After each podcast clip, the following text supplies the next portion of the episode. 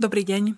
Ja sa volám Marcela Fuknová, som redaktorka jojzdravie.sk a toto je podcast o telesnom a duševnom zdraví. Dnes sa budeme rozprávať o niečom, čo zasahuje aj telesné, aj duševné zdravie a týka sa to žien. O erektilnej dysfunkcii mužov v súvislosti so sexom sa hovorí dosť. O sexuálnych dysfunkciách žien sa hovorí málo a nehovoria o nich ani oni sami. A to ani s odborníkmi. A preto sme dnes u nás uh, ku nám pozvali pani doktorku Radmilu Sladičekovú, ginekologičku. Dobrý, Dobrý deň. deň, pani doktorka, aby sme sa o týchto sexuálnych dysfunkciách e, žien porozprávali. Pani doktorka, e, naozaj erektilnú dysfunkciu u mužov ľudia poznajú. Vedia, vedia, čo to je. U žien v podstate mnohí možno nevedia. Nevedia si predstaviť, čo sa za sexuálnymi dysfunkciami žien skrýva. V, čo to vlastne sexuálne dysfunkcie žien sú? Sú to poruchy funkcií sexu, sexuálnych funkcií, ktoré môžu zahrňovať poruchy túžby, poruchy vzrušenia, poruchy orgazmu a potom ešte sem patria aj bolestivé sexuálne poruchy. Čiže toho je, toho je viacej. Tie ženy určite to nie je výnimkou tých žien. Práve, že môže to ich to postihovať v akomkoľvek veku. Diagnóz, ktoré to spôsobujú, je veľa. A udivujúce je, alebo také, také až zarážajúce, že iba veľmi malé percento, ja som to našla v jednom odbornom časopise, len 25% žien s akokoľvek poruchou sexuálnou zájde k odborníkovi. Ženské sexuálne dysfunkcie sú veľmi, veľmi zložité, preto sa o tieto ženy musia starať viacerí špecialisti. Nie je to len v rukách Mnohí si myslia, že ginekologa nie. Okrem toho sa o nich môže starať sexuolog, endokrinolog, psychológ, aj psychiatr. Toto, toto je celé spektrum odborníkov, ktorí, ktorí čiastkovo môžu pomôcť pri tej ktorej diagnoze. Najlepšie by bolo, keby žena s akoukoľvek dysfunkciou, akoukoľvek poruchou, ktorá ju trápi, ktorá, ktorá jej zhoršuje kvalitu života, zašla k, ku ginekologovi a ten ju vie potom nasmerovať, že či daný problém vie vyriešiť, alebo musí vyhľadať pomoc ešte ďalšieho špecialistu. Pani doktorka, vy ste naozaj praktik, ordinujete, ženy ku vám chodia. Aká je vaša skúsenosť? Keď ste hovorili, že teda 25% žien, približne štvrtina, povie, že hm, ja mám nejaký problém, kvôli ktorému môj sexuálny život nie je taký, ako by mohol byť, alebo možno ako býval. V Koľko je to teda podľa vás žien z vašej skúsenosti a v, možno, že aké sú to ženy? Kto sú tie ženy, ktoré ku vám chodia a povedia, že tak mm, ja mám problém, problém so sexom? Veľmi málo ich povie. Hmm.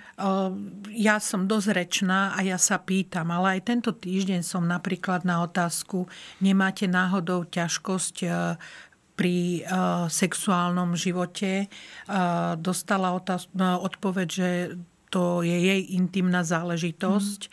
a že nech sa na také veci nepýtam ani nepýtam. Takže e, ja musím ženy vo väčšine prípadov oslovovať a ich oslovujem pri vyšetrení a pýtam sa. E, sú ženy, ktoré odpovedajú, je to asi 50%, ktoré, ktoré mi odpovie, že áno, utrafili ste to, je s tým problém a vtedy začne hovoriť. Ale hovorím, je také percento, takých 30%, tak ako sa aj hovorí v tej štatistike, nebudú o tom hovoriť, aj keď sa ich spýta špecialista. No, lebo čo sa ma to pýtate, je to intimná záležitosť. E, ležiac na vyšetrovacom ginekologickom stole, tak čo už môže byť teda intimnejšie, ale nebude odpovedať. Uh-huh keď e, si človek teda predstaví poruchy sexu u žien, e, automaticky sa mu tak nejak vybaví prechod. Že to je také obdobie možno, kedy ženy môžu začať mať problém s rôznymi, možno že aj telesnými vecami, ktoré k tomu vedú, možno že aj s nejakou duševnou pohodou, ktorá naozaj ženu vie naladiť na ten sex. Ako je to? Je to, je to jedno z období, kedy, kedy tie sexuálne dysfunkcie prichádzajú častejšie alebo vznikajú častejšie? Áno, toto sú práve dysfunkcie, ktoré ginekolog vie veľmi ľahko vyriešiť. Sú to dysfunkcie, ktoré sa týkajú tzv. menopauzálneho urogenitálneho syndrómu. Je to, je to syndrom bolestivý, zahrňuje sa teda medzi tie vedecky povedané bolestiové syndromy, kedy vzniká bolestivosť pri pohlavnom styku. A to preto, lebo fyziologicky po menopauze dochádza ku strate produkcie estrogénov. Tieto estrogény, oni v ženskom tele sa starajú o veľmi veľa tkaní, nie, nie len e, o, o e, tkanivo pošvy, ale to je nám, pravda, e, také najzretelnejšie. E, to, že prestane menštruácia, ešte neznamená, že e, neprestanú fungovať aj iné tkanivá, ktoré, o ktorých ani netušíme alebo nevnímame, že estrogény ich zásobujú. Treba my ženy sa trápime s pokožkou, tam sú tiež estrogenové receptory. Takisto sú estrogenové receptory v prsnej žlaze a prsníky tiež reagujú na starnutie. Ale to je jedno z mnoha tkaní. Teraz, keď sa vrátime teda k tým pošvovým ťažkostiam, tak pošvová sliznica ako taká, keď je zásobená estrogénmi alebo má dostatok estrogénov, tak narastá a ten jej epitel sa skladá z mnohých, mnohých vrstiev. Okrem toho sú tam žliasky. Žliasky produkujú hlien, ktorý je veľmi dôležitý, pretože sex je mechanická činnosť. Ako náhle je to mechanická činnosť, tak uh, je, je potrebné teda tú pošvu udržovať vlhkú a ten epitel musí byť dostatočne hrubý, musia tam byť elastínové vlákna, kolagénové, aby sa tá mechanická činnosť, ktorá sa deje v pošve, nediala hneď po povrchu nervových zákončení, lebo to je to, čo bolí. No, ale keď nemáme estrogény, epitel sliznice pošvy klesá, zostáva tam len pár vrstiev. Tým pa, a samozrejme žliasky sú atrofované, sliznica je suchá, a pohlavný styk je bolestivý. Okrem toho tá pošva sa skracuje, zužuje sa pošvový vchod, nie je tá elasticita toho pošvového vchodu taká, čiže tam môžu pri pohlavnom styku, jakožto mechanickej činnosti, nastávať trhliny. Proste celé, celé je to bolavé. Toto sa dá veľmi ľahko vyriešiť a to tým, nemusíme dávať odporkyniam, teda uh, uh, hormónov, hormonálnej substitučnej liečby, rovno hneď e, celkovú hormonálnu substitučnú liečbu stačí ten, ten hormón dať e, priamo do pošvy. A tá sliznica sa vystavia, stane sa vlhkou, stane sa komfortnou pre pohlavný styk.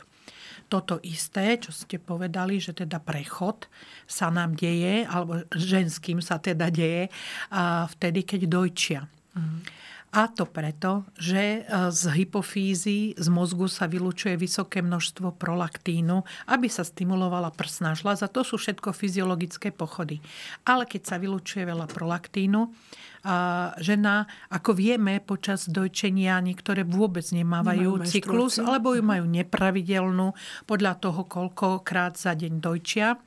Ale nevylučuje sa estrogen keď sa nevylučuje estrogen, deje sa to isté, čo sa deje za prechodu. Akurát, že za prechodu je to už trvalá záležitosť, počas dojčenia je to len záležitosť toho obdobia, keď žena dojčí. Čiže sa môže teda... stať, že aj dojčia sa žena môže mať problém ano, so sexom. Počas ano. tých roka, dvoch, dajme tomu, čo dojčí dieťa. Áno, mhm. Týmto spomínam, ako náhle prídu na koš- e, kontrolu po 600 nedelí, lebo ich to zvykne vyľakať, že takáto záležitosť sa stane a, a teda a nemajú, nemajú potom komfort pri tom pohlavnom styku a myslia si, že sú chore. Takže aj tieto žienky na to upozorňujem. Keď sme hovorili o tom, že k týmto sexuálnym dysfunkciám, ktoré sme, ktoré sme spomínali, teda okrem, okrem tej pošvy naozaj aj túžba a ďalšie veci, vedú aj niektoré diagnózy. Ktoré to sú? Lebo v, možno, že je to na, ešte náročnejšie pre ženy, ktoré sú choré, nejakým spôsobom choré, ale v, možno naozaj ten dobrý, normálny, bežný sexuálny život, ktorý viedli so svojím partnerom, by im naozaj možno uľahčil aj e, celkovú tú liečbu. Ktoré sú tie e, diagnózy, ktoré vedú k tomu, že nastávajú poruchy aj v tom sexuálnom živote? Diagnózy, samozrejme, a to je v akomkoľvek veku. To sú diagnózy hlavne z tej oblasti karcinómov, bohužiaľ. Dnes vieme, že rakovina prsníka nám prechádza už do tých e, nižších vekových oblastí a tým pádom, že tá žena musí užívať chemoterapiu, radioterapiu, užíva antiestrogenovú liečbu, tak sa dostáva zase vlastne ako keby do obdobia menopauzy. A keďže tieto ženy nemôžu užívať žiadne hormóny, potrebujeme im nejako inak pomôcť. Samozrejme sú na to prostriedky, chvala Bohu pre tieto ženy, pretože normálny, intimný, partnerský život spôsobuje, že, že tá žena má dostatok e, endorfínov. A keď má dostatok endorfínov, tak sa lepšie znáša aj také to ťažké životné obdobie, ako je taká hrozná diagnóza, ako je karcinom. A e, aj takíto ľudia, ktorí majú ten životný komfort lepší, tak e, lepšie sa vyliečia. Alebo majú lepšiu tú cestu. To je jedna vec. A druhá vec je, že aj tieto ženy majú doma vlastne často mladých, zdravých mužov.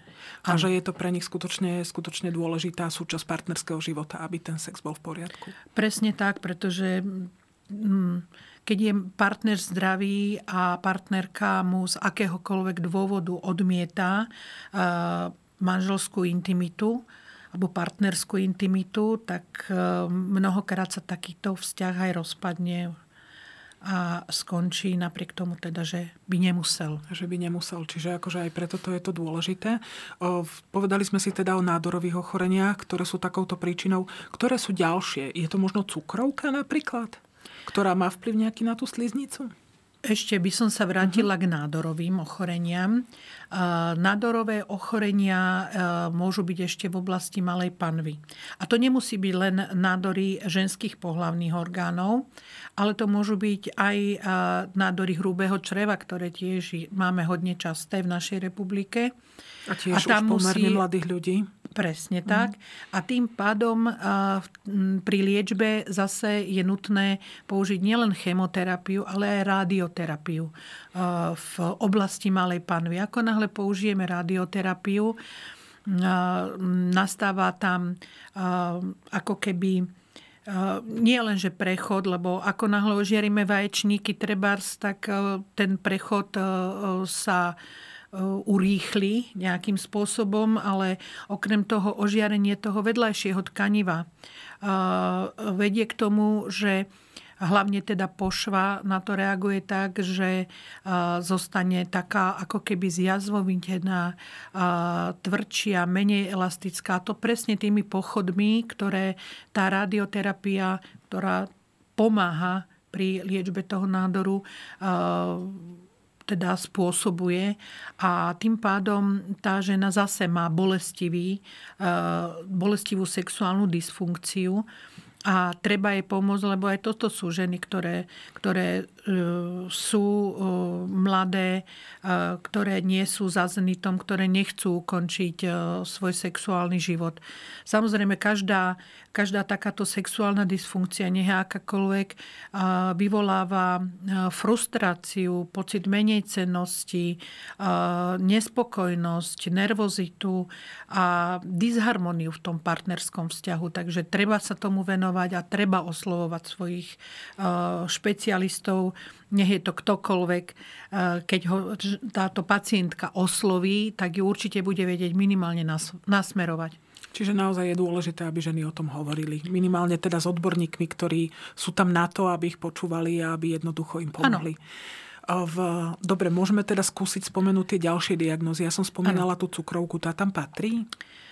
Um, cukrovka ako taká nespôsobuje uh, sexuálnu dysfunkciu, ale s cukrovkou môžu byť spojené uh, ďalšie pridružené diagnózy, lebo nikdy cukrovka nie je sama o sebe. Uh, mnohokrát sa spája s obezitou. Uh, a spája sa s metabolickým syndromom. S metabolickým syndromom, presne tak. A tým pádom zase môže vyvolávať kopec e, rozličných, e, rozličných e, takých stavov, ktoré potom vedú k tej sexuálnej dysfunkcii. Keď som spomenula obezitu, nedávno som teda písala článoček práve o obezite, o sexuálnej dysfunkcii, o tom, akú frustráciu to u daných osôb vyvoláva, lebo sú pohybovo treba obmedzení. A horšie je to zase u žien ako u mužov, lebo tak my sme, my sme také kritickejšie k sebe určite a tým pádom tie ženy, ktoré majú taký ten, to sebahodnotenie, pocit tej neatraktivity pri určitom stave obezity až taký, že, že sa vyhýbajú sexuálnemu kontaktu, čo samozrejme zase zhoršuje kvalitu ich života, kvalitu partnerského vzťahu a dá sa to riešiť. Dnes už sú niektoré liečby, ktoré, ktoré pomáhajú aj pri obezite naozaj, že v, treba to takisto zrejme riešiť, riešiť s odborníkom. Určite áno. V, Okrem iného pri obezite zrejme ide ešte aj o to, pretože mali sme tu aj odborníkov na plodnosť, ktorí hovorili, že skutočne pre, teho, pre obezné ženy je problém otehotnieť.